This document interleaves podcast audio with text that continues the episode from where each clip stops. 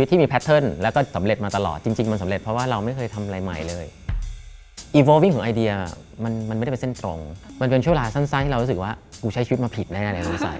ถ้าเรารู้ว่าเรารู้สึกยังไงนั่นนะคือข้อมูลที่สำคัญมาก ถ้าเราทำมา30 วันแล้ว เรารู้สึกว่าเหนื่อย เราเหนื่อยอะอยู่จดไว้เลยว่าอยู่เหนื่อย แต่อย่าเพิ่งเลิกนะ แล้วถ้ามันยังเป็นอย่างนี้อยู่อะเฮ้ยเราเหมาะปะวะเราก็ต้องเริ่มคิด เพราะว่าเราจะทำอย่างนี้ไปอีกเท่าไหร่ นานแค่ไหน แต่ความรู้สึกเป็นสิ่งที่สำคัญมาก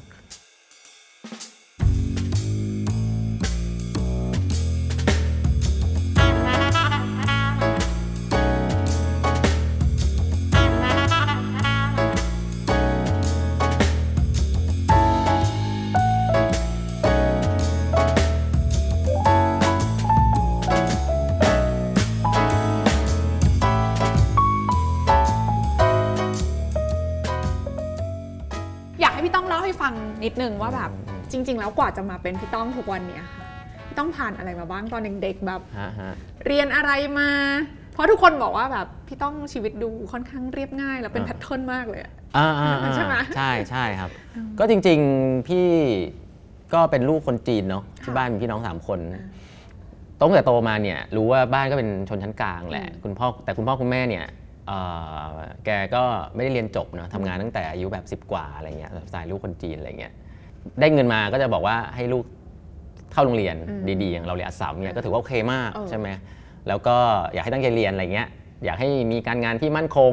เพราะว่าเราเราก็มองย้อนกลับไปเขาก็คงรู้สึกว่าแบบเออเขาไม่ค่อยมั่นคงอะเขาอยากให้เรามั่นคงเนอะนี่นี่มองย้อนกลับไปนะนั้นก็จะเป็นเด็กตั้งใจเรียน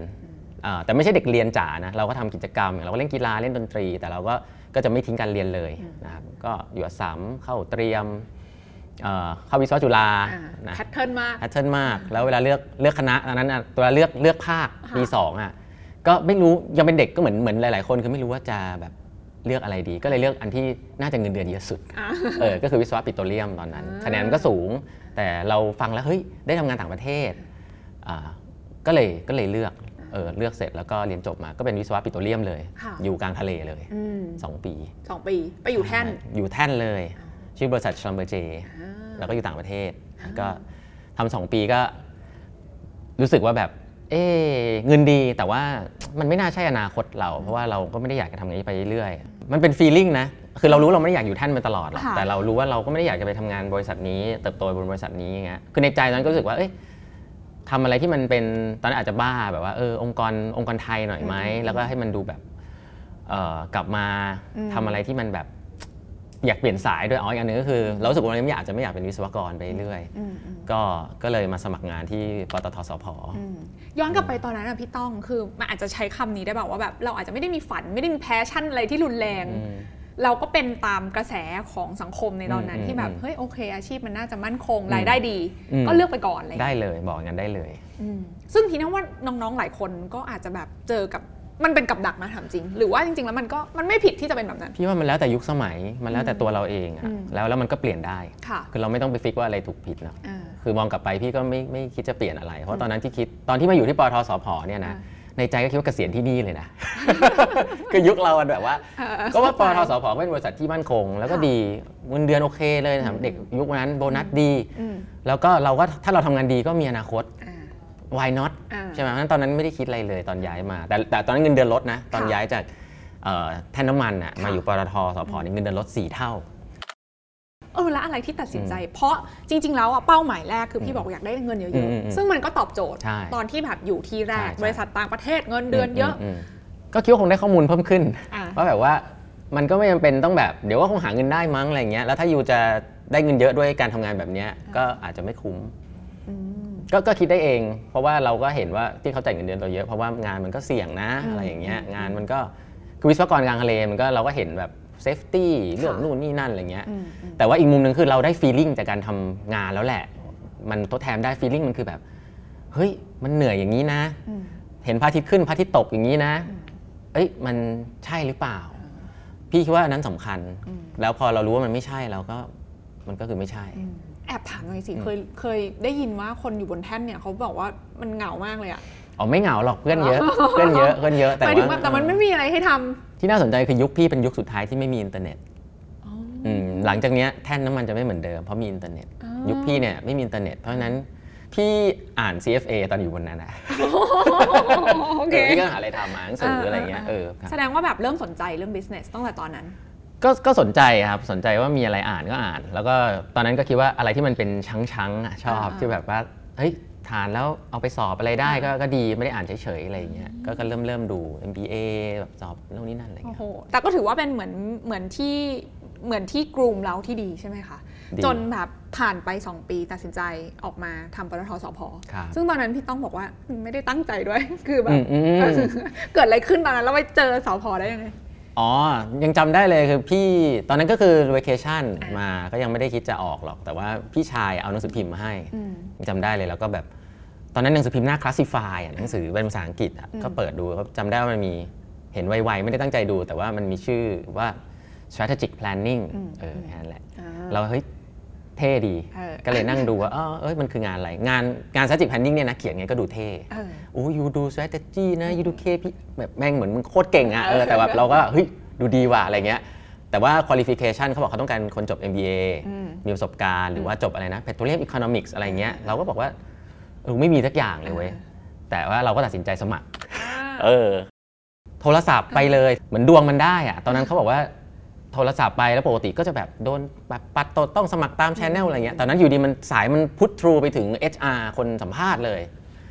เขาก็เลยถามเราแบบตอนเขาถามว่าเขาก็แบบอาจจะเบื่อๆว่ามันโผล่ขึ้นมาได้ไงอะอ่าๆๆอะเราก็เลยบอกเขาว่าเออเราจบวิศวะปิโตรเลียมนะ แล้วก็ทำงานบริษัทชัมเบอร์เจเราสนใจอันนี้ ก็บังเอิญพี่คิดว่าเขาเขาชอบคนทำงานที่แบบเทคนิคอลแล้วก็อยากจะมาอย่างเงี้ยแต่ว่าเขาไม่ได้เขียนอย่างนั้นตอนในในในประกาศเท่านั้นเองเราก็เขาก็แบบ เราก็ส่งรีสเม่ให้เขาเกรดเราดี อ่าได้ทำสพละ อืม ก็เติบโตไวในปตทสพเรียกแบบนั้นได้ไหม ไม่นะก็เพราะว่าองค์กรมันใหญ่ อันนี้อันนี้ที่ตอบว่าไม่เพราะว่าไม่ได้รู้สึกแบบนั้น อืม รู้สึกว่าองค์กรมันใหญ่ เราไม่ได้คาดหวังการเติบโตอะไรขนาดนั้นเลยตอนเรามาเนี่ยเราก็ตั้งใจทำงาน ค่ะ แล้วเราเด็กสุดในในในแผนกเรานั้นเราเข้าไปเราอายุยี่ห้าเองจำได้แล้วพี่ๆก็อายุ 30 กว่า 20ปลายๆ40อะไรเงี้ย แต่เราก็ไม่ได้คิดอะไรมาก ไม่ได้คิดว่าเฮ้ยเราจะต้องไปเร็วขนาดนั้นใช่ป่ะดังนั้นในใจพอมาทำงานสักพักเนี่ยก็เริ่มรู้สึกว่าต้องเรียน MBA ตอนนั้นเป้าหมายคือต้องไปเรียน MBA ให้ได้ เพราะว่าเป็นนักเรียนไงอ่านึกออกปะก็ชอบถ้าเรียนถ้าจะมีดีกรีสักอันหนึ่งที่ยูควรจะมีก็น่าจะเป็น MBA ก็เหมาะเหมาะดีอืมก็ตอนนั้นก็น่าจะเป็นการทำงานแล้วก็ตั้งใจจะไปจะไปเรียนต่างประเทศ ซึ่งไม่เคยคิดเลยในชีวิตว่าจะเรียนต่างประเทศ เพราะว่าอันต้องบอกว่าเราก็ไม่ได้ไม่รู้จะเอาเงินที่ไหนไปเรียนค่ะก็จริงๆไปสมัครเรียน MBA English Program ที่จุฬาแล้วซึ่งก็ดีนะอืมตอนเราเรียนแล้วก็เออเออก็โอเคอะไรเงี้ยแต่เราก็จะถามในใจว่าเอ้ยเราเราไปได้มากกว่านี้ไหมอะไรเงี้ยเออแล้วก็ขอทุนปตทไปก็ขเรีอยนทุน MBA ว่าขอทุนปตทสพนะอ่าอ่าต้องต้องแยกกันเพราะว่าตอนนั้นปตทเนี่ยเขาจะมีแก๊งเด็กทุนอ่าเก่งมากเลยอ่าอ่าเราไม่ได้อยู่แก๊งนั้นเขาบอกเป็นอีลีทของอ่าปตอ่าทใช่ใช่เราเข้ามาแบบทำงานเป็นบริษัทลูกอ่าเนาะเราก็แล้วก็เขามีแต่ทุนวิศวะอ่าจำได้เขามีแต่ทุนวิศวะอ่าอ่าก็สพอะเนาะใช่สำรวจและผลิตปิโตรเลียมใช่ไหม ก็ก็ไม่ได้อะไรแต่แต่เราก็ไม่เคยคิดว่ามันเหมือนกับ ไม่รู้เดี๋ยวตอนนั้นอาจจะออ t ติมิสติกมันเราบอกว่าเออเราก็ทำไปก่อน เพราะฉะนั้นสิ่งที่ทำตอนนั้นก็คือสับจีแมทอืมทำทุกอย่างให้เขาเชื่อว่าเราได้ค่ะ ทำได้แล้ววิวมันก็ต้องดีอะ อ่าก็เลยตั้งใจตั้งใจตั้งใจเอ่อสอบตั้งใจอะไรอย่างเงี้ยพี่เป็นเด็กทุน business คนแรกของปตทสพเท่าที่รู้นะ ใช่เพราะตอนแรกมันยังไม่มี เออเออพี่ไปทำยังไงให้มันมี พี่ส่งจดหมายหาเลขา CEO directly เออบอกว่าอยากขอทุนไปเรียน MBA อืม แล้ว CEO เขาคุยกับพี่ไหมคะ ต้องขอบคุณเลขามากกว่า อืมอืมที่เขาพุทสิ่งเนี้ยให้กับเออ CEO แล้ว CEO ก็น่ารักก็คุยด้วยอือืมมแล้วก็ต้องแต่ก็ต้องบอกว่ามันเป็นเพราะว่าเขาก็คงเห็นเราอยู่บ้าง ค่ะ แวบๆเพราะว่าเราก็ทำงานเรื่องแผนใช่ไหมแต่เราก็ไม่ได้เป็นแบบหัวหน้าใหญ่อะไรเงี้ยอืมอืม แต่เขาก็คงเห็นอยู่บ้าง แล้วก็ซีโอ คุณอนนท์เนี่ย อืมก็มาจากปตทใหญ่ เขาก็อาจจะเห็นว่าตรงนี้มีมีประโยชน์นะอืมอะไรอย่างเงี้ย ก็ก็โชคดีด้วยแหละครับ ค่ะ ครับ ก็เลยได้ไปเรียน MBA ที่ Stanford ใช่ครับใช่ ตอนนั้นเลือก Stanford เลยไหมคะ คนชอบถามอย่างนี้ยแต่พี่ว่าสแตนฟอร์ดเลือกพี่มากกว่า พี่คงไม่ได้เลือกเขานะพี่ก็สมัครไปหลายมหาวิทยาลัยอ่า ได้บ้างไม่ได้บ้างเนาะก็ก็ได้ได้ที่สแตนฟอร์ดแต่ตั้งใจอยากเรียนแบบ top Uเนื่องจากเรียน top U ครับก็เราก็สายเด็กเรียนแล้วก็ศาสตร์ไปครับ top U ทั้งหมดสมัครไปหมดคแต่รับคนแบบโห มันบางคนบางคนจะรู้สึกว่ามันไกลเกินเอื้อมอะครับ แต่พี่ไม่รู้สึกอย่างนั้น อ๋อ ถ้าแบบ คือคือพี่ก็ไม่อยากพูดให้มันแบบดูดีนะ อ่าๆก็สอบ GMAT สิยูก็จะรู้ว่าอยู่ได้แค่ไหน GMAT อ่าจะบอกยูเอง เข้าใจก็คือเหมือนเราก็ประเมินตัวเองตลอดเวลา แต่สิ่งหนึ่งที่น่าคุยกับพี่ต้องที่น่ารับรู้ได้ตลอดคือพี่ต้องจะมีมีมีโกที่ต้องมีเป้าหมายให้พุ่งชนอะในทุกๆสเตจของชีวิตเลย อืมอืมใช่ไหมจากแบบเด็กอัดสามอ่าต้องเรียนดีเข้าเตรียมเข้าเตรียมได้ต้องเข้าวิศวะที่ค่าตัวแพงที่สุด ครับก็วิศวะจุฬาอืมปิโตรเลียม อ่าอ่าอะไรอย่างนั้น อะออกมาทำงานที่เงินเดือนเยอะ เออคือทุกอย่างมันดูเหมือนแบบ ตั้งเป้าหมายทำให้พุ่งชนเป้าหมายนั้น อืม success ไปต่ออะไรอือย่างเงี้ยมอืมพี่เคยพลาดหรือผิดหวังอะไรบ้างไหมถ้าในช่วงนั้นเหรออ่าในช่วงแรกก่อน ช่วงนั้นมันเป็นอย่างการเรียนเนาะ อืม การเรียนไม่ค่อยผิดหวังอะไรเท่าไหร่อ่าอ่า เออ เราอันนี้ต้องต้องพูดตามตรงว่า การเข้าวิศวะจุฬาหรือว่าการที่เรา คือเราก็ตั้งใจเรียนอะแล้วก็เราก็ทำได้ การเรียนนะ อืมแล้วก็เอ่อทำงานชัมเบอร์เจอะไรเงี้ย อืม พี่คิดว่าแต่ระหว่างทางการทำงานมันต้องมีผิดหวังอยู่แล้ว ไม่ได้ไม่ได้ตามคาดอะไรอย่างนี้นะเพราะฉะนั้นความผิดหวังช่วงแรก ๆ เนี่ยไม่ค่อยมี เพราะว่าเราค่อนข้างจะแบบตั้งใจแล้วก็พยายามทำเต็มที่ใช้ค่ะคำนี้แล้วกัน แต่ถามว่าความผิดหวังที่เป็นไมโครมันมีอยู่แล้วเนาะอย่างเช่นตอนเราเราบอกเราขอทุนแล้วเขาไม่มีอย่างเงี้ยเราผิดหวังแล้วนะอืมเราไปคุยกับใครที่เราคุยผิดคนเขาก็บอกว่าไม่ให้ก็ผิดหวังนะอืมแต่แค่ว่าเราอาจจะไม่ยอมแพ้ไงอ่าเราเหมือนเราเชื่อว่า มันไม่ make sense ที่จะไม่มีอะอืมเออเราอาจจะคิดอย่างเงี้ยเออเราก็ ไปทางที่แบบอาจจะไม่เหมาะไม่ควรนะตอนนั้น แต่ว่าพี่ก็คิดว่ามันมีประโยชน์กับบริษัทอืมอันพี่ก็ก็เลยหาทุกวิถีทางแล้วกันอืมอืมอืมอืมเออทีนี้ว่าคีย์สำคัญมันคือแบบพี่เชื่ออืมว่ามันทำได้อะอืมถึงแม้แบบประตูมันอาจจะดูปิดอืมอืมแต่ในความเชื่อว่ามันทำได้มันก็เลยทำให้เราแบบไปต่อ ใช่ใช่ก็คิดว่าทำได้อ่าโอเค เพราะฉะนั้นแบบกลับมาอีก chapter ของชีวิตทีนะว่ามันน่าจะไปเริ่มที่อือฮึ MBA Stanford ตอนนั้นแบบเป็นยังไงบ้างแล้วเราได้เรียนรู้อะไรจากที่นั่น รู้สึกว่าตัวเองเปลี่ยนไปไหมหลังจากที่ไปเรียน MBA ที่ Stanford รู้สึกว่าตัวเองเปลี่ยนไปครับอันนี้บอกได้เลย ภรรยาบอกว่าเปลี่ยนไปมากอ่าอันนี้อันนี้ที่บอกได้เลย เพราะว่าเบิร์นว่าไปเรียนปีแรกค่ะใช่ไหมกลับมาแต่งงานอ่าแล้วก็พาไปด้วยกันเออแฟนก็แบบเป็นปีที่ดีที่สุด เพราะไม่ต้องทำอะไรไปอยู่เป็นอืม significant เขาเรียกเป็น significant others ก็ค่ะคือไปอยู่ด้วยแล้วก็ทำอะไรก็ทำอะไรเงี้ยอ่าเขาบอกว่าถ้าเขาไม่มาปีนั้นกับเราเขาจะแบบไม่เข้าใจเลยว่าทำไมเราถึงมีความคิดที่เปลี่ยนไปขนาดนี้ เออเพราะว่าเป็นปีที่2เนี่ยเป็นปีที่เริ่มเรียนดีไซน์สคูลอ่าไม่ใช่ MBA นะค่ะไปเรียนดีไซน์ thinking อ่าก็ก็หลาย ๆ คนจะรู้ว่าตอนที่เรากลับมาช่วงหนึ่งประมาณ4ีหปีที่แล้วอะคนจะชอบเรื่องดีไซน์ thinking เราก็จะมีไปสอนบ้างใช่แต่สำหรับเราอะเราเราเชื่อเรื่องนี้ไม่ใช่เป็นระดับของ business นะอืมเราเชื่อเป็นระดับของแบบตัวเองอืมก็ง่ายๆก็คือว่าดีไซน์ thinking เนี่ยเขาจะเชื่อเรื่องการแบบทดลองมาก การคิดนอกกรอบ การทดลองแล้วก็ทำไปเรื่อยๆ ไม่รู้ว่าจะจบยังไง แต่ว่าอยู่ทำไปเถอะอะไรอย่างเงี้ยซึ่งมันเป็น culture ของแซนฟอร์ดในภาพรวมด้วยอ่าสิ่งนี้เป็นสิ่งที่ได้กลับมาเยอะมากกับตัวเอง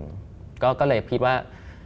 ชีวิตที่มีแพทเทิร์นแล้วก็เจ๊กี้บอกว่าสำเร็จมาตลอดจริง ๆ มันสำเร็จเพราะว่าเราไม่เคยทำอะไรใหม่เลยอืมเราก็ทำอะไรตามแพทเทิร์นนั่นแหละอ่าเออที่มีคนหรือสังคมตรีกรอบไปแล้ว ใช่ ซึ่งเราก็อาจจะทำแต่สิ่งที่เราคิดว่ามันสักเซสเราก็เลยทำ แต่กลับมามันความคิดนั้นมันเปลี่ยนไปค่อนข้างเยอะเหมือนกันว่าเฮ้ยจริง ๆ แล้วเราลองไปทำอย่างอื่นก็ได้อะไรอย่างเงี้ยอืมก็ก็เลยเป็นที่มาของหลายๆอย่างอะไรเงี้ยอะการทำงานก็เรื่องหนึ่งแบบทักขึ้นก็เป็นเรื่องหนึ่งค่ะอะไรเงี้ยครับเอออันนี้น่าสนใจเพราะว่าคนส่วนใหญ่อะที่ประสบความสำเร็จกับกรอบเดิมๆอะอืมอืมอืมมักจะไม่ค่อยกล้าอืมอืมที่จะออกมาจาก comfort zone เดิมครับของตัวเองเพราะรู้สึกว่าอ้าวก็เราทำของเดิมมันก็ประสบความสำเร็จอครับยู่แล้วอะแต่อะไรที่ทำให้พี่ต้องคือที่ไปเรียนแล้วทำให้พี่ต้องฉุกคิดได้ว่า เฮ้ยชีวิตไม่งมันไม่ได้จำเป็นต้อง ตามกรอบ pattern แบบนั้นนี่หว่า มันมีอะไรที่แบบใหม่แล้วมันเปลี่ยนพี่ต้องได้ สิ่งที่เปลี่ยนคืออะไรและอะไรที่ทำให้เปลี่ยนเออจริงๆอูมีหลายอย่างมากเลยนะ แต่ว่าเรายังจำ feeling ของการเรียนดีไซน์ thinking ได้ย้อนกลับไปที่คลาส o ูมมันจะมี exercise บางอันที่ตอนนี้เราก็ยังใช้สอนนะเขาเรียกว่า yes and exercise ที่เล่าให้ฟังอ่าตอนนี้เราสอนเหมือนเรื่องปกติ แต่ตอนที่เราอยู่ในในในรูมนั้นเนี่ยเราจำได้เลยว่า เวลาเราปิดเราเวลาเราโดนสั่งว่า อยู่เป็น yes and นะ คือห้ามขัด แล้วอยู่ต้องต่อยอดไอเดียคนอื่น แล้วก็ให้พูดจาไร้สาระเนี่ย เราทำไม่เป็นเออแต่เราพบว่าคนรอบข้างเรา เฮ้ยโอเค เขาก็เริ่มทำแบบติดขัด แต่พอเราทำไปเรื่อยๆแล้วเราพยายามจำได้ว่าเวลาประมาณ 15 นาทีอะที่เราอยู่ในโหมดเนี่ยเราเขาว่าไอเดียมันเยอะมากเลย แล้วแบบไอเดียมันไม่ได้ไร้สาระนะมันไร้สาระแล้วมันก็มีสาระแล้วมันก็ไร้สาระแล้วมันก็มีสาระคือโทรไอเดียมาอย่างหนึ่งอืมอืมห้ามขัดเหรออืมอืมอืมใช่ไหมแล้วก็วนไปอย่างเงี้ยก็แบบว่าอะเฮ้ยดีจังเลย แล้วเราทำอย่างนี้ดีไหม อ่แล้วเราพอเราฟังเสร็จปุ๊บเราจะรู้สึกว่าไอเดียนี้แม่งไร้สาระมาก แต่ต้องบอกเฮ้ยเออเยี่ยมเลย แล้วเราก็ต้องเสนอว่าเฮ้ยแล้วทำอย่างนี้ดีไหมอะไรอย่างเงี้ย evolving ของไอเดียมันมันไม่ได้เป็นเส้นตรง อ่ามันเป็นช่วงเวลาสั้นๆที่เรารู้สึกว่ากูใช้ชีวิตมาผิดแน่เลย เออแล้วหลังนั้นเราก็เลยแบบตั้งใจเรียนเรื่องนี้มากแล้วเฮ้ยทำไมมันเกิดอะไรขึ้น อ่าเราก็เลยกลายเป็นเราก็ลองทำ prototype ลองไป test ไปคุยกับคนเราก็ว่าเฮ้ยสิ่งที่เราคิดมันผิด อ่า ก็เลยพบว่าจริงๆ แล้วการออกไปคุยกับคน การเอาของออกไป test มันมีประโยชน์มากกว่าการที่นั่งคิดเองอะไรอย่างเงี้ยเราเรียนรู้มาแต่เราก็ยังไม่ได้ใช้อะไรมันขนาดนั้น แต่ว่าตัวเองอะเราเราค่อนข้าง happy ขึ้นมีความสุขขึ้น แล้วก็ก็กลับมาใช้ทุนใช่ไหมครับแต่ว่าเราจะเริ่มมีไซต์โปรเจกต์ค่ะอ่าใช่ไหมครับกลับมาแรกๆเนี่ยพี่ทำทำทำค่ายครับกับกับน้อยคนหนึ่งชื่อชื่อน้องเมย์เนี่ยซึ่งเราเราเรียนมาด้วยกัน แล้วเราก็ทำค่ายให้เด็ก กลับมานี่เราสอน 2010 ปี 2013 นะ เราทำค่าย 5 วัน เราสอน design thinking สอน leadership สอน public speaking สอน career coach 5 วันม .4 ถึงม .4 ถึงปี 4 มาเรียนรวมกัน เด็กสมัครเข้ามา 100 คน เราคัดเหลือ 30 คน เราไปขอทุนที่สสสเราก็พี่ก็ take vacation มา 5 วัน มาทำปีละครั้ง แล้วแล้วพอเราทำครั้งหนึ่งปุ๊บเนี่ยมันดีมาก มันดีมากในในเชิงของเด็กเขาได้อะไรเยอะ เราก็ได้อะไรเยอะว่าเฮ้ยจริง ๆ การทำงานที่มีความสุขมันมีอยู่จริงนี่ว่าเราสามารถจะทำสิ่งนี้ได้นะเป็นไซต์โปรเจกต์อะไรเงี้ยมันก็เลยเป็น learning ว่าเฮ้ยอันนี้โอเคก็เลยทำมากขึ้นเรื่อยๆ ก็เลยไปสอนที่จุฬาค่ะ อะไรอย่างเงี้ยครับ แล้วก็ก็ดูว่าเออมีอะไรทำได้บ้างอะไรอย่างเงี้ยครับแต่ระหว่างทางพี่ก็ทำงานประจำไปด้วยพยายามจำตลอดครับ อ่า ใช่ครับ หลายคนก็บอกว่าโหแบบ คือคืออยากเป็นแบบพี่ต้องบ้างอะแต่มันแบบข้อจำกัดในชีวิตมันเยอะอะอืม คือเรารู้ว่าณทุกวันเนี้ยเนาะมันมีมันมีสิ่งที่ทำให้เราแบบ รู้ว่ามันมีทางที่ดีกว่าเสมอ แต่ด้วยข้อจำกัดของชีวิต กับภาระที่เรามีอะอืมมันอาจจะทำให้เราแบบไม่สามารถทำแบบนี้ไปได้อะครับ พี่ต้องในมุมของพี่ต้องเองพี่ต้องบริหารจัดการมันยังไง ครับ แล้วรู้ได้ยังไงว่าเรากำลังทำสิ่งที่ถูกอยู่ปะวะอืมอืมเออ ครับ คือเราต้องต้องบอกอย่างก่อนว่าเวลาพูดว่าไซต์โปรเจกต์เนี่ย มันไม่ใช่ว่าเราไปทำอะไร ใช้เวลาจนพี่ต้องว่าสิ่งที่สำคัญคือห้ามมีแผนงานประจำนะครับคืองานประจำเนี่ยเป็นสิ่งที่พี่ว่าที่ที่พี่ไม่ได้พูดเพราะว่า มันเป็นสิ่งที่กลับมาแล้วก็เราก็ทำเต็มที่ พี่ก็มาช่วยลีดทีมแผน ทำอะไรที่มันใหม่จริงจังโดยใช้ดีไซน์ thinking อันเนี้ยทำอยู่แล้ว แต่ว่าเราพบว่า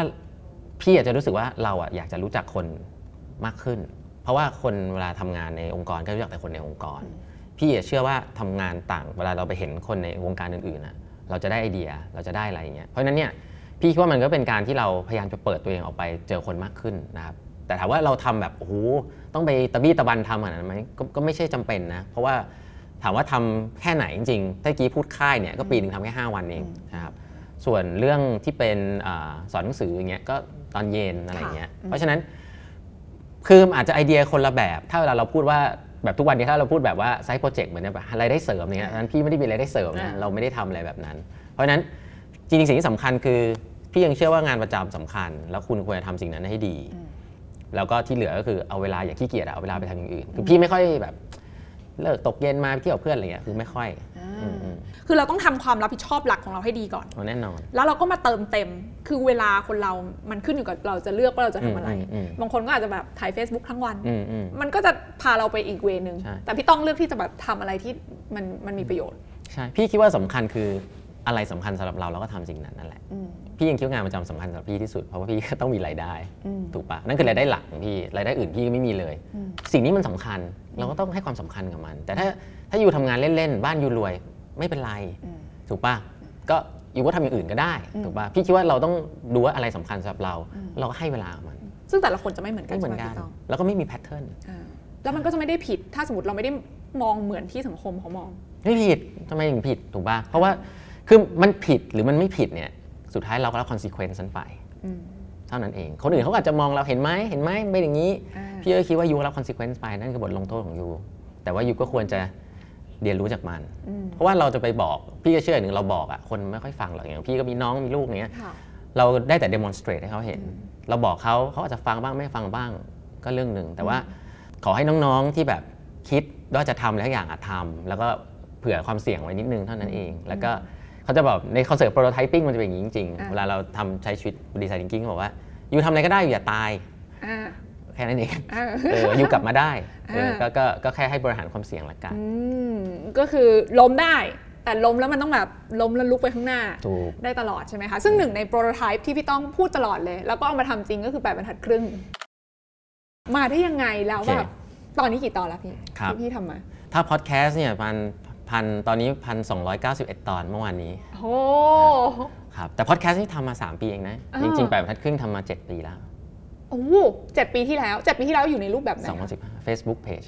อ่าเขียนอย่างเดียว เขียนอย่างเดียวเขียนทุกวันเขียนทุกวันครับนั่นคือคอนเซปต์แรกของแบบคือเขียนทุกวันอ่าเขียนอะไรที่สั้นๆทำให้พี่รู้สึกว่าแบบ เออทำดีกว่า เออไม่มีอะไรซับซ้อนเลยครับ ก็อาจจะมีเวลาแล้วติงส่วนตัวมีคอนเทนต์อ่า ผมมีคอนเทนต์เยอะเพราะว่าอ่านหนังสือเยอะเป็นคนอ่านหนังสืออยู่แล้ว อ่า ก็แล้วก็หนังสือก็จะมีการเขียนสรุปอยู่บ้าง ค่ะ copy paste อะไรอยู่บ้าง ก็เอาสิ่งเหล่านั้นมาเรียบเรียง อืมแค่นั้นเอง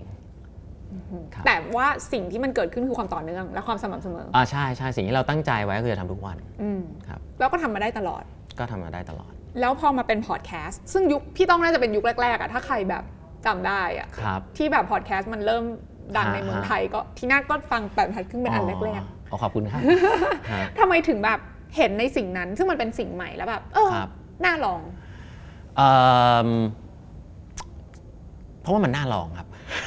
เออเพราะว่าเพราะว่ามันเป็นสิ่งใหม่แล้วก็ค่ะแต่ถามว่าเป็นคนคือพอดจริงๆ ฟังพอดแคสต์อยู่บ้างนะ ตั้งแต่แบบอยู่ที่เมืองนอกอะไรเงี้ย แต่ว่าคิดว่าสิ่งหนึ่งซึ่งเอ่อเห็นก็ต้องยอมรับนะคนที่ทำก่อนอะอย่างอ่าพี่แท็บเราเห็นพี่แท็บทำอ่า Mission To The Moon เออแล้วเราเราฟังแล้วว่าเออพี่แท็บพูดสนุกดีเออแล้วเรารู้สึกว่าคอนเทนต์นี้เรามี แล้วเรามีคอนเทนต์ที่เป็นอีกแบบหนึ่งเป็นธุรกิจอะไรเงี้ยแล้วเราก็สอนดีไซน์ thinking อยู่แล้วคอนเทนต์มีอยู่แล้วเล่าได้ก็ลองดู ตอนนั้นก็คิดว่าลองทำดู ให้เวลาตัวเองเอ่อหนึ่งชั่วโมงอ่าอัด 3 ตอนอ่าแล้วคิดว่า ต้องอัด 3 ตอนเพราะตอนเดียวไม่พออแล้ว 3 ตอนนั้นจะพูดเรื่องดีไซน์ thinking หมดเลย ซึ่งพูดได้อยู่แล้ว ตอนละประมาณ 10 นาที 8 นาทีครึ่งเลยก็ค่ะคิดไป ก็อัดเสร็จ แล้วก็อะตอนนั้นเราก็ geek เราก็ไปดู SoundCloud ไปไปตัดต่ออะไรง่าย ๆ ง่ายมาก โหลดปุ๊บจบใช้เวลาชั่วโมงเดียวอ่าแล้วก็รอดูผลบังเอิญผลมันดีอืมแล้วเราก็เลยมีกำลังใจทำต่อค่ะคือเราก็ไม่ได้กะว่ามันจะ work หรอกอ่าอ่าครับ ณวันนั้นที่ทำแรก ๆ เลยสำหรับแปดบรรทัดครึ่งเราเห็นกลุ่มเป้าหมายชัดเจนเลยไหมเพราะว่าพี่มีแท็กไลน์ใช่ไหมอืมสำหรับคนทำงานใช่ใช่ที่ไม่มีเวลาครับอ่าคือแปดบรรทัดครึ่งเนี่ยเราเราอย่างก่อนที่ทำพอดแคสต์อะเราทำ Facebook มาสักพักค่ะแหละเรารู้ว่าคนตามเป็นเป็นคนที่เราบอกว่าคนคนแปดบรรทัดครึ่งอะเป็นคนที่ตั้งใจทำงานค่ะแล้วก็ไม่ค่อยมีเวลา คนตั้งใจทำงานจะไม่ค่อยมีเวลาอ่าเออออแต่จริงเขาจะอยากได้คอนเทนต์ได้ได้อะไรค่ะที่แบบช่วยเขาอะไรอย่างเงี้ยครับอ่าอ่าก็เพราะฉะนั้นเราเราพอจะเห็นหน้าใช่ว่าเพื่อนเพื่อนๆร่วมงานมาอยู่พอสมควรยุคเนี้ยการลองพวกเนี้ยมันไม่มีต้นทุนเยอะอืมเพราะฉะนั้นก็เลยเปิดโอกาสให้ครับให้คนยุคเราเราๆสามารถลุกขึ้นมาทำอะไรใหม่ใช่ๆ ได้ตลอดใช่เวลา แต่มันมีไม่เยอะเลยอะที่มันประสบความสำเร็จครับได้ และยืนระยะได้จริงๆอืมอะไรเงี้ยสิ่งนั้นที่พี่ต้องแบบมองตัวเองสำหรับแปดบรรทัดครึ่งที่ทำให้ยืนระยะได้ กับมองคนอื่นที่เขาพยายามเข้ามาเหมือนกัน แต่ว่ามันมันยืนระยะไม่ได้อะครับความแตกต่างมันคืออะไรคะจริง ๆ ขอแยกอันหนึ่งเพราะว่า อันนี้อันนี้จะแชร์ว่าสิ่งที่คิดว่าทำให้แปดบรรทัดครึ่งมันมีคนฟังอะเพราะเราทำก่อนอืมคือคือต้องบอกว่าในวันที่คนยังไม่มีคนฟังอะเราควรทำอืมเพราะว่าเรามันจะค่อยๆ โตค่ะครับอันนี้คนทำคอนเทนต์จะรู้เลยอืมแต่ถ้าวันที่เราแบบเห็นมันเยอะแยะเต็มไปหมดวันเนี้ยแปดบรรทัดครึ่งทำวันเนี้ยก็ไม่ work อืมเพราะว่ามันมีเยอะมากแล้วใช่ไหมครับ มีลงทุนแมนมีอะไรอย่างเงี้ยใช่ไหมครับเพราะฉะนั้นเนี่ยเราเราเราเราเราทำก่อนด้วยความรู้สึกที่ว่าเอ่อ ไม่รู้มันจะ work หรือเปล่าค่ะแล้วถ้าวันนั้นเนี่ยเราเราไปถามคนรอบข้างเราพี่จะใช้คำนี้เสมอเวลาสอนน้องๆ ถ้าวันนั้นพี่ถามน้องว่าพี่ทำพอดแคสต์ดีไหม คนส่วนใหญ่จะบอกว่ามึงทำทำไมอืมนั่นแหละคือ moment ที่ you ต้องทำอ่าเพราะว่าคนยังไม่เห็นนะเออแล้วเราทำตอนนั้นเนี่ยคนมันยังไม่ crowded ค่ะใช่ไหมอืมเพราะฉะนั้นทุกวันนี้ถ้าจะบอกว่าใช่ถ้า you ทำอะไรที่คนเขาทำมาเยอะแล้วอะมันจะไม่ success อืมเพราะว่าคนมันเยอะแล้ว อ่าอันนั้นคือเรื่องหนึ่งฉะนั้นก็ต้องลองแพลตฟอร์มที่แบบว่าใหม่ๆหน่อยใช่ไหมครับ แต่อีกทางหนึ่งยืนระยะได้นานเนี่ย you ต้องรักมันแค่นั้นเองอืม you ต้องรู้สึกว่าทำแล้วทำได้ดี แล้วก็คือมันมันเกี่ยวกันเหมือนกัน you ชอบ you ทำได้ดี feedback ดี เราก็จะทำต่อมีกำลังใจ เราก็จะพยายามทำให้มันดีขึ้น มันก็จะดีขึ้น มันดีขึ้นทุกวันยังไงเราก็ชนะเออเออเราแต่เราต้องอยู่กับสิ่งที่เราเราเราชอบและ ถ้าเป็นไปได้เราเราเราทำได้ดีพัฒนาตัวเองได้เร็ว คนที่ชอบอะไรทั้งอย่างจะพัฒนาตัวเองได้เร็ว อืมไม่ต้องพยายามแบบนั้นครึ่งเนี่ยอยู่ในสวิตสปอตของพี่ อืมเออซึ่งมันก็ยากเหมือนกันพี่ต้องว่าเราจะหาสวิตสปอตของเราเจอได้ยังไงในยุคนี้อือะมเพราะมันมีอะไรให้ให้ลองเยอะมากเลยอะ ใช่ครับ แล้วบางคนหลายคนอาจจะบอกว่าแบบเหมือนอย่างมีโอกาสคุยกับอืมน้องอืมๆหลายคนบอกว่า ยิ่งยุคใหม่อะยิ่งครับมีความอดทนในการที่จะรอผลลัพธ์ยากขึ้นครับ เออก็เลยไม่รู้ว่าจริง ๆ แล้ว มันใช่ sweet spot ของเราจริง ๆ หรือเปล่าครับอืม ก็ต้องหา pattern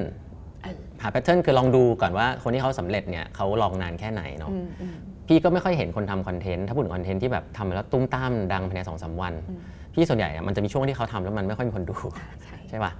เพราะฉะนั้นก็ก็ลองดูสักตั้งเป้าหน่อยเวลามีคนมาแนะนำพี่จะบอกว่าทำไปเลยไม่ต้องสนใจมีคนดูไม่มีคนดูอะทำไปเลยเดือนหนึ่งทำทุกวัน แล้วว่ากันเดี๋ยวค่อยมาคุยกันต่ออาว่า feedback เป็นยังไงอืมเพราะฉะนั้นเนี่ยเอ่อ พี่พี่ไม่คิดว่าเป็นเรื่องความอดทนนะ พี่เป็นเรื่องการ analyze ว่าคนที่ success เขาผ่านอะไรกันมาบ้างเออเออชอบที่พี่ต้องบอกเพราะมันเหมือนแบบ อันเนี้ยสิ่งที่พี่ต้องถ้าใครฟังพอดแคสต์บ้างก็ต้องชอบพูดเรื่องของการ reflect ตัวเองอืมใช่ไหมคะเราต้องมีอะไรที่มันเป็นแบบกระจกสะท้อนว่า เอ้ย มันถูกทางหรือเปล่ามันใช่ทครับำใช่ ใช่สิ่งที่มันควรจะเป็นหรือเปล่าใช่นะคะ แต่มันก็มีเส้นบางๆ เหมือนกันนะ ระหว่างแบบความถึกกับความแบบใช่ใช่ reflect อะไรอย่างเงี้ย ใช่ใช่เออใช่มีเส้นบางๆ ครับเออก็อย่างแรกก็เอ่อ ดูฟีดแบ็กจากคนอื่นอืมอย่างที่สองก็คือ reflect ตัวเองสำหรับพี่การ reflect ตัวเองเนี่ยจะเป็นสิ่งที่สำคัญมากเรื่อง innovation เรื่องอะไรหลายๆอย่างเนี่ยพี่จะถามว่าเรารู้สึกยังไง ถามแค่นี้ ยากนะคนส่วนใหญ่ไม่ค่อยตอบความรู้สึกจะตอบเป็นความคิด ที่ถามเรารู้สึกยังไง รู้สึกคือ adjective แบบแบบ I feel adjective อะไม่ใช่ I feel that ประโยคอะไรเงี้ยถ้าเรารู้ว่าเรารู้สึกยังไงนั่นนะคือข้อมูลที่สำคัญมาก ถ้าเราทำมา30 วันแล้ว เรารู้สึกว่าเหนื่อยเราเหนื่อยอะ อยู่จดไว้เลยว่าอยู่เหนื่อยแต่อย่าเพิ่งเลิกนะแล้วถ้ามันยังเป็นอย่างนี้อยู่อะเฮ้ยเราเหมาะปะวะเราก็ต้องเริ่มคิด เพราะว่าเราจะทำอย่างนี้ไปอีกเท่าไหร่ นานแค่ไหน แต่ความรู้สึกเป็นสิ่งที่สำคัญมาก แล้วค่อยคิดว่าจะทำอะไรต่ออคู่ขนานกันไประหว่างทางครัพี่บต้องก็ยังทำงานประจำอยู่เพราะอย่างที่พี่ต้องบอกพี่ต้อครังบให้ความสำคัญกับใช่งานประใช่จำเสมอใช่ใช่ก็เป็นคนทำงานตามแพทเทิร์นเนาะไม่ได้อะไรมากมาย เราก็ทำงานให้ดีนะครับทำงานใฝ่แผนอืม แล้วก็ได้มีโอกาสย้ายไปที่บริษัทเอ่อปตทใหญ่ค่ะนะครับก็บังเอิญว่าคุณเทวินต้องต้องต้องต้องเนมชื่อ คุณเทวินเป็น CEO ของปตทสพได้รับเอ่อโปรโมทนะครับรับเลือกเป็น CEO ของปตทใหญ่ค่ะเราก็จะพลัดจับผลูไปได้ช่วยงานแกที่ CEO Office อืมนะครับก็เป็นงานที่แปลกดี ก็ไปแล้วก็เออได้เห็นอะไรนู่นนี่นั่นใช่ไหมครับ ตอนนั้นเนี่ยโลกเมืองไทยเนี่ยกำลัง booming เรื่อง disruption อืมเรื่อง start up เรื่องการทำงานใหม่ๆ design thinking lean อะไรมาเต็มเลย consult มาทุกเจ้าเลยนะฮะ องค์กรจะเบลอมาก แล้วก็จะจะงงว่าเริ่มยังไงทำยังไง ทุกอย่างใช้เงินไปหมด digital transformation อะไรเงี้ยดีไซน์ thinking เป็นคำที่โผล่ขึ้นมา แล้วเป็นคำที่แบบแหวกออกมาอันหนึ่งว่าเขาไม่ได้พูดเรื่องเทคโนโลยีเลยอะไรเงี้ยครับเขาเป็นวิธีการทำงานใหม่ๆใช่ไหมครับก็เราก็เรียนมาจำได้ไหมเราก็เลยได้ใช้ก็ได้โอกาสในอันการนี้บังเอิญทำใช่ไหมทีมบังเอิญบังเอิญของอย่างนี้อะอันนี้พูดเลยองค์กรใหญ่อะ เราไปพูดให้ตายไงคนไม่ค่อยฟังหรอกใช่ไหมเราบอกบอกสอนดีไซน์ thinking ปี 2013เนี่ยนึกว่าทำนึกว่าวาดรูปถูกไหมใช่ใช่ปะเออแต่ว่าเป็นดีไซเนอร์เหรออ่าใช่แต่ว่าโอ้ย consult มาเล่าเต็มไปหมดอ่าเฮ้ยน่าสนใจอะไรอย่างเงี้ยเออดูดีเราก็น่าแบบสนใจเขาก็หันมาเห็นเราพอดีอะไรเงี้ยเราว่าอะก็เลยมีการทำทำทีมเล็กๆ ขึ้นมาทีม innovation ที่ปตทใหญ่ครับก็ชื่อ Express Solution Expresso ตอนนั้นก็มีเด็กทุนมารวมกัน เราก็เป็นเด็กทุนสพเราอายุเยอะสุดเขาเลยให้เราเป็นหัวหน้าทีม ก็ amazing นะ ตอนเราอายุแค่ 34 เอง แล้วสำหรับปตทที่ให้คนอายุ 34 กับกับคนอายุ 30 มาทำงานด้วยกันนี่จริงๆ ไม่ค่อยมี ก็ต้องบอกว่าเขาก็มี vision พอสมควร พอเราทำนั้นเสร็จก็ทำเนี่ย venture cap ลงทุนต่างประเทศ แล้วก็ทำตอนนั้นเราใช้ว่า venture building แล้วตั้งแต่ตอนนั้น work บ้างไม่ work บ้างทดลองกันไปอะไรอย่างเงี้ยครับก็เพราะนั้นงานตรงเนี้ยมันเป็นก็เป็นเหมือนกับที่มาว่า พอเราทำงาน innovation เนี่ยมันไม่จำเป็นต้องเป็น industry นี้ก็ได้ industry พลังงานน่ะมันใหญ่ แล้วมันก็ตอนนั้นถ้าให้พี่มองคือ มันยังไม่ได้มองเรื่อง disruption เป็นเรื่องใหญ่ เพราะว่ามันเป็นองค์กรที่แบบคือพลังงานไงคนต้องใช้เนาะวันนั้นเนี่ยเราพูดเรื่อง EV เมื่อประมาณ 5 ปีที่แล้วอย่างเงี้ยมันก็เป็นกิมมิกอะอ่าอะถูก มากจริง sustainability เริ่มปีนี้นะ อ่าเราเพิ่งเห็น ใช่ใช่ตอนนั้นเนี่ยมันเป็นกิมมิคมันเป็นกิมมิคก็ก็เราก็เข้าใจได้เราไม่ได้ทู่ซี้มันเป็น timing ของ industry แต่ตอนนั้น industry ที่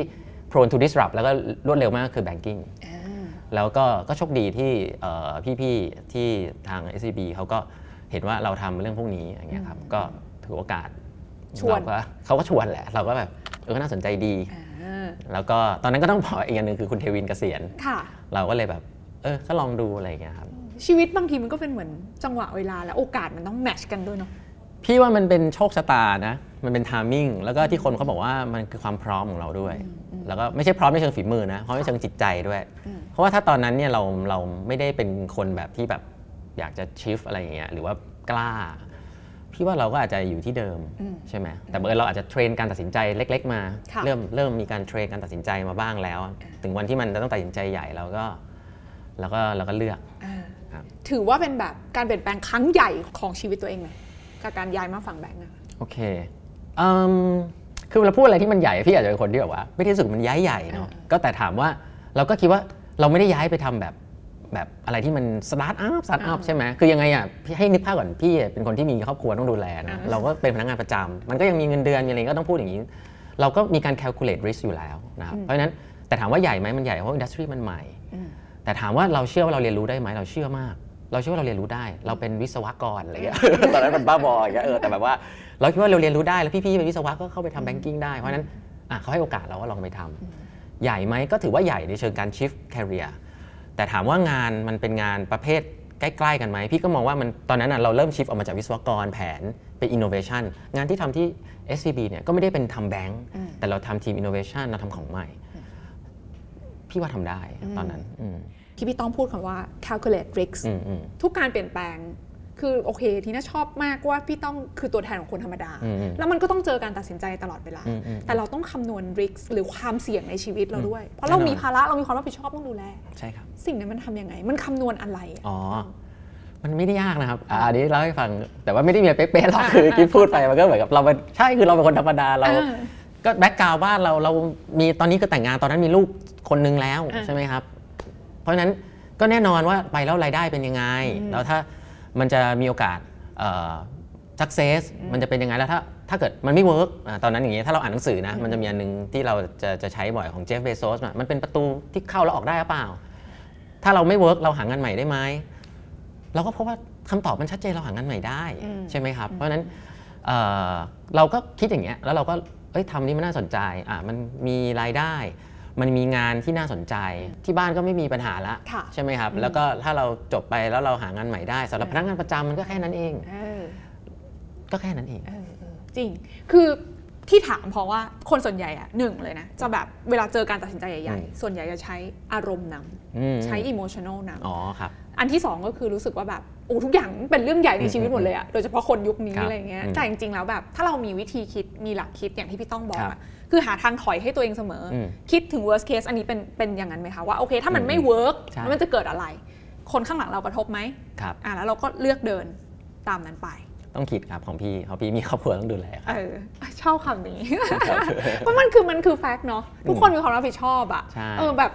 คือที่น่ามีความรู้สึกว่าคนยุคเนี้ยเวลามองไอดอลหรือมองอะไรก็ตามมันเหมือนบางทีเราเราเราเรามองแต่ด้านที่แบบโอ้โหอ่าทำไมเขาใช่ใช่เส้นทางมันดีจังวะอะไรอย่างเงี้ยอ่าฮะเออเราจะเป็นแบบนั้นได้ไหมอะไรครับเงี้ยที่น่าว่าพี่ต้องคือคือคือคนธรรมดาที่พิสูจน์ให้เราเห็นว่าอืมเดินค่อยๆเดินมาแล้วทำทุกอย่างอย่างเต็มที่มันก็มาครับถึงวันนี้ได้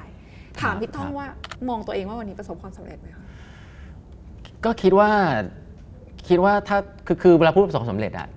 อันนี้ก็พูดตามตรงจะคิดถึงครอบครัวอืม ว่าแบบเออครอบครัวเราก็อยู่ได้อืมมีลูกสองคนลูกซื้อประกันให้ลูกได้เต็มที่ค่ะอะไรเงี้ยอืมพูดตลกนะพูดซื้อประกันชีวิตอะไรเงี้ยก็ก็คิดว่ามันครอบครัวอยู่ได้อะอืมอืมแล้วเราก็ไม่ได้ลำบากอ่าอะไรพูดอย่างนี้เพราะว่าแบ็กกราวครอบครัวเราไม่ได้มีอะไรอะเราถือว่าเราก็สร้างสร้างครอบครัวมาได้ครับแต่ถามว่าประสบความสำเร็จแบบในเชิงการงานไหมก็คิดว่าเราได้โอกาสที่ดี แล้วเราก็รับหน้าที่นั้นมา แล้วโซฟามันก็ ไม่ได้แย่จนเกินไป ใช้คำนี้แล้วกันแล้วเราก็ยังมีโอกาสทำแปดบรรทัดครึ่งเราก็ค่อย ๆทำมาเนาะแปดบรรทัดครึ่ง คนจะชอบบอกแบบนี้คือ success แต่เราจะบอกว่า 7 ปีนะ ถ้าให้เวลาทำเต็มที่ 7 ปีอะผมก็ไม่มองว่านี่มัน success หรอก นี่มันเป็นงานแบบที่เราค่อย ๆทำใช่ไหมครับ ผมก็ไม่ได้มองมัน super success แต่ถามว่าเราภูมิใจกับมันเราภูมิใจมากอ่าเรายังอยากจะทำมันอยู่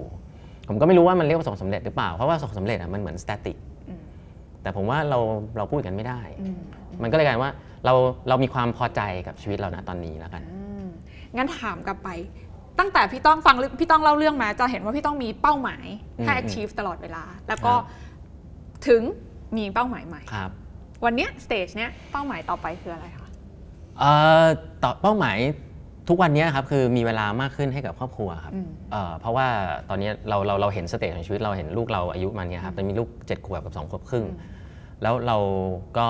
ภรรยาผมเพิ่งลาออกจากงานนะครับอันนี้อันนี้บอกแบบแบบ public มันก็หมายความว่าเรามีรับให้รับผิดชอบเพิ่มขึ้น แล้วก็ต้องดูแลครอบครัว แต่เราก็เลือกที่จะให้เวลากับลูก เพราะฉะนั้นอย่างแรกต้องปรับชีวิตตัวเองให้มีเวลา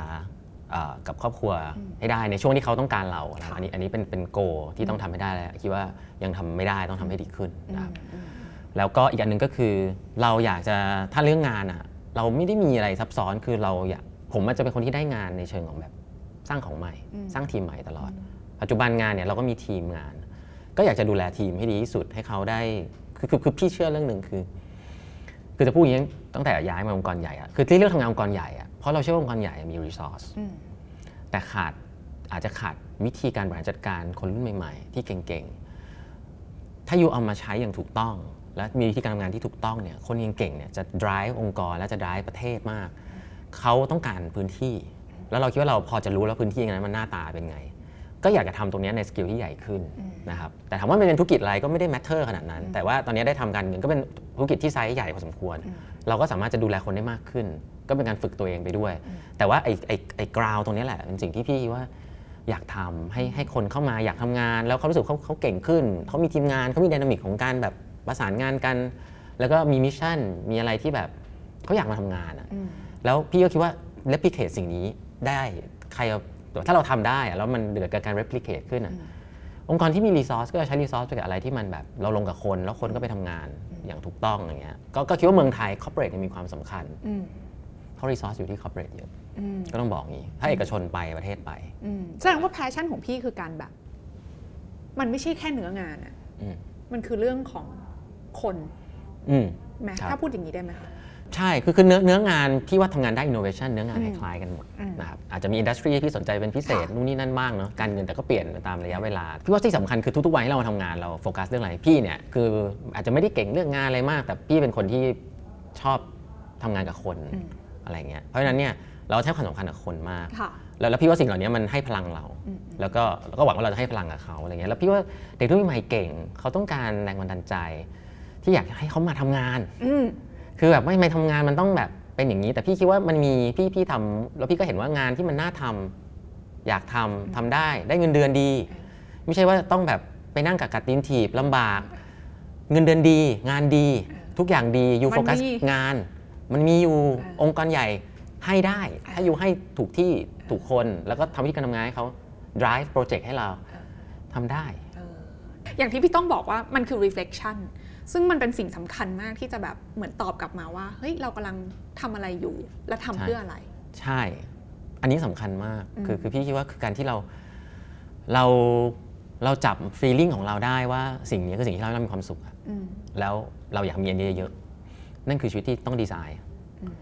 แล้วเราอยากมีอันนี้บ่อยอืมๆเราจะมีอันนี้บ่อยๆได้ยังไงอืมอะอย่างเงี้ยซึ่งซึ่งมันก็จะดูฟังดูแปลกตอนอายุเท่านี้ เพราะว่าอะพี่ก็ไม่ได้อายุเยอะมาก แต่ว่าพี่คิดว่า พี่ค่อนข้างเชื่อเรื่องนี้ว่า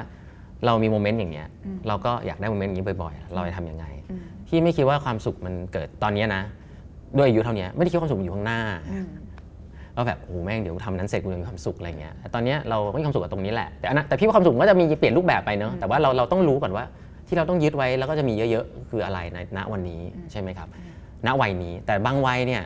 เราอาจจะยังไม่รู้เลยว่าโมเมนต์ไหนเรามีความสุข อ่า เราก็ต้องทดลองอันนั้นใช่ไหมอันนี้ใช่ไหมอันนู้นใช่ไหม ของพี่เนี่ยโมเมนต์ที่พี่มีความสุขแบบพี่ยังจำได้อยู่เลยก็คือโมเมนต์ตอน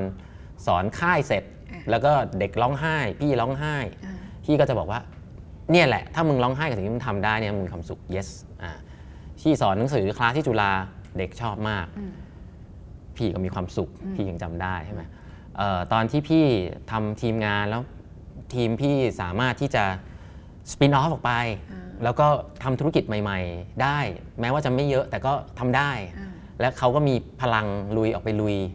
แล้วตอน moment ที่เราคุยกับเขาเรา motivate เขาว่าเฮ้ยกูว่ามึงทำได้นะอ่าตอนนี้เขายังกลัว แต่เราบอกว่าเฮ้ยเราคิดว่าพี่คิดว่าถ้าเป็นพี่พี่พี่ลุยว่ะแล้วมันลุยแล้วเราเห็นมันสำเร็จ พี่มีความสุขอืมก็อยากทำอีกเออออะไรเงี้ยคือคือไอ้ moment แบบนี้แหละเราพอเราเห็นปุ๊บเรามี portfolio ของสิ่งเหล่านี้เราก็จะเริ่มว่าโอ๊ยจริงๆแล้วถ้าเราจะดีไซน์ชีวิตนะ stage เนี้ยเราควรจะทำอะไรมากขึ้นทำอะไรน้อยลงเอ้ยนี่น้องมันเห็นภาพมากเลยพี่ตอง เพราะแบบมันคือการจับ ความสุขให้ได้อืมควอนติฟายความสุขของเราเองอืมให้มันชัดเจนว่ามันอืมคืออะไรอืมเพราะไม่งั้นมันโอ้โหชีวิตมันจะล่องลอยมากอืมว่าเอ้ยทำไปเพื่ออะไรวะอะไรอย่างเงี้ยถูกปะพี่ว่าใช่แล้วก็อันหนึงถ้าจะแชร์พอพูดเรื่องนี้ก็คือว่าไม่เกี่ยวกับคนอื่นเลยอืมใช่แล้วก็ ก็พี่จะคุยกับเพื่อนๆรุ่นเดียวกันว่าเฮ้ยเราโชคดีเนาะที่แม่งช่วงช่วงหนึ่งของชีวิตเราไม่งไม่มีโซเชียลมีเดียเนอะเพราะเราไม่เห็นชีวิตใครกูไม่เห็นชีวิตมึงดีมากเลยถ้าเห็นชีวิตมึงกูตายหาพอดีเลยเพราะว่าบางทีแบบมันเปรียบเทียบกันไงถูกป่ะใช่คนรอบข้าง เราก็ใช้เวลากับอะไรสักอย่างใช่ไหมครับเอ่อก็ต้องถือว่าเป็นความโชคดีที่เราเรามันทำให้เราโฟกัสเออไม่ใช่ว่าเราไม่เล่นนะหลังๆเราก็อยู่ในยุคที่เราเล่นเยอะแต่ว่าช่วยว่าเราหลุดผ่านช่วงที่แบบเอออย่างน้อยเราเราพอรู้อะไรบ้างเราไม่ได้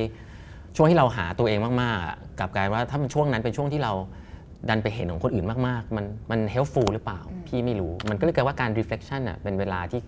ที่ควรจะทำให้อยู่ทำอะไรสักอย่าง แล้วถามตัวเองตัวเองเท่านั้น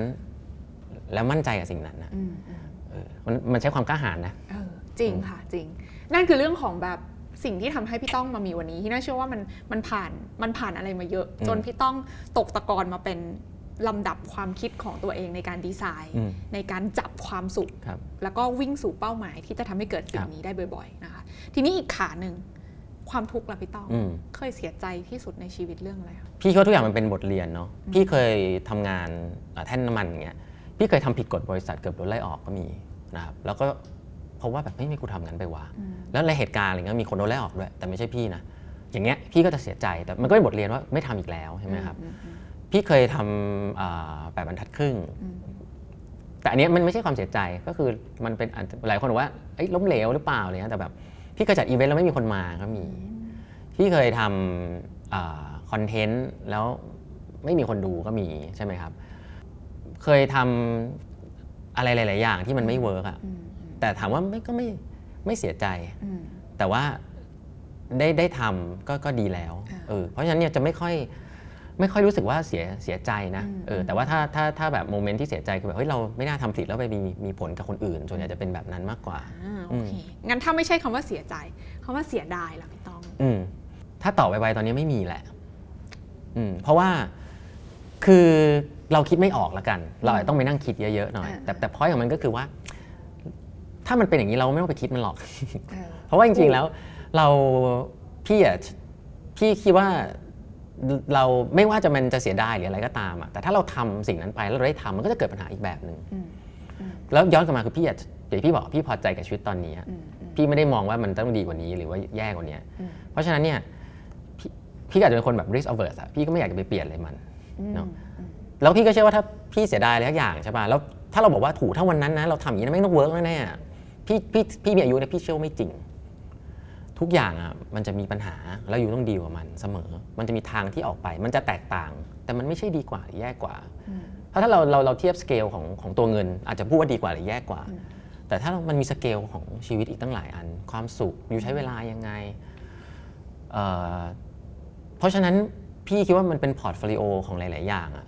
มันมันคงเทียบเป็นสเกลยากว่าดีกว่าหรือแย่กว่า เพราะฉะนั้นคำว่าเสียดายเนี่ยอืม ก็เลยไม่ได้คิดจะกลับไปเสียดาย หรือคิดจะไปเปลี่ยนอะไรมันอืมนะวิชาชีวิตหรือทักษะชีวิตอะไรที่สำคัญที่สุดที่จะทำให้เรามีความพร้อมแบบที่พี่ต้องมีได้อะครับ พี่ว่าสำคัญเลยอันแรกอะอยู่ต้องเลือกเอง อย่าให้ใครมาเลือกให้ คือเลือกเองเนี่ยคือพวกนี้มันดูง่ายนะ แต่มันคือการคิดกับตัวเองว่า ฉันชอบอะไร ฉันอยากจะทำอะไร ฉันมีความสนใจเรื่องอะไร ต้องเลือกเองอย่าให้คนอื่นเลือกให้ เพราะว่าคนอื่นไม่ใช่เรา พ่อแม่ไม่ใช่เลยยุคนี้ต้องพูดอย่างนี้ เพราะฉะนั้นต้องเลือกเองต้องใช้เวลากับตัวเอง ใช้เวลากับคนนอกได้ในการ get input แต่อย่าให้เขาตัดสินใจแทนเรา ทุกคนข้างนอกเนี่ยเห็นเราใน angle เดียว แต่เราเหมือนกับวงกลมอะ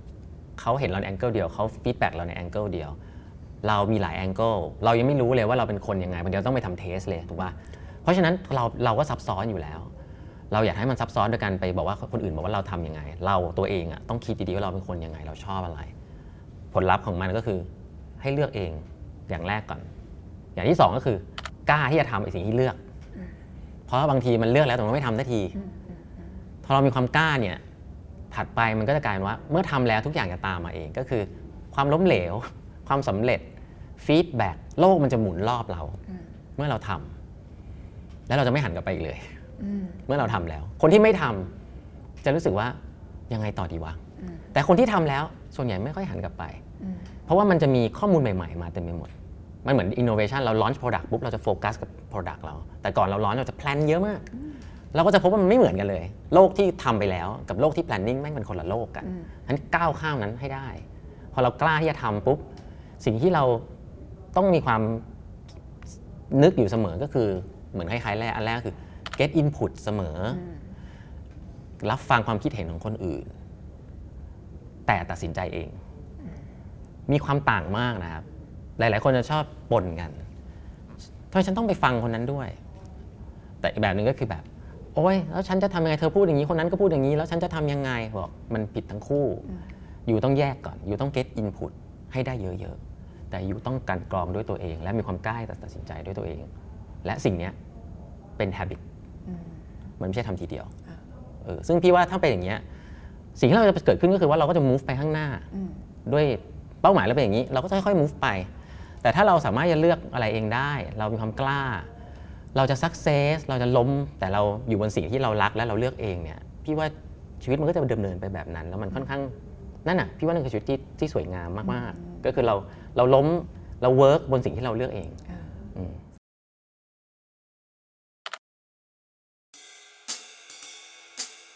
เราก็ทำอะไรเต็มที่แล้วกัน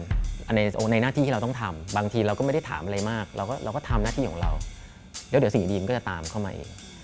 ซึ่งสิ่งเหล่านั้นนะพี่คิดว่ามันเป็นเหมือนเราอยากเป็น demonstration ว่าเราไม่ได้ซับซ้อนนะเราไม่ได้มีความซับซ้อนเลยหลาย ๆ อันเนี่ยโอกาสมันเข้ามา เราก็ไม่ได้ plan ไว้ แต่ว่าด้วยเราพร้อมและ moment นั้นนะเรามีความกล้าที่เราจะรับมันอะเราก็ทำต่อไป ถามว่าสุดท้ายมันคนจะมองยังไง ว่าอยู่ประสบความสำเร็จ ตัวเราเองยังไม่ได้มองเลย เราก็รู้สึกว่าเออเราก็แฮปปี้มีความสุขพอใจ